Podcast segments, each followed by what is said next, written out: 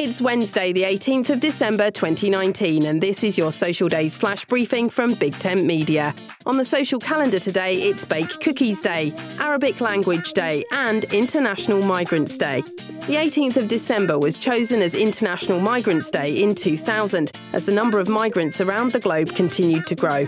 It was on this day in 1990 that the General Assembly adopted the International Convention on the Protection of Rights for Migrant Workers and Members of Their Families. My name's Suze Cooper. Make sure you push Social Days to the top of your Flash Briefings playlist. Go to Settings in the Alexa app.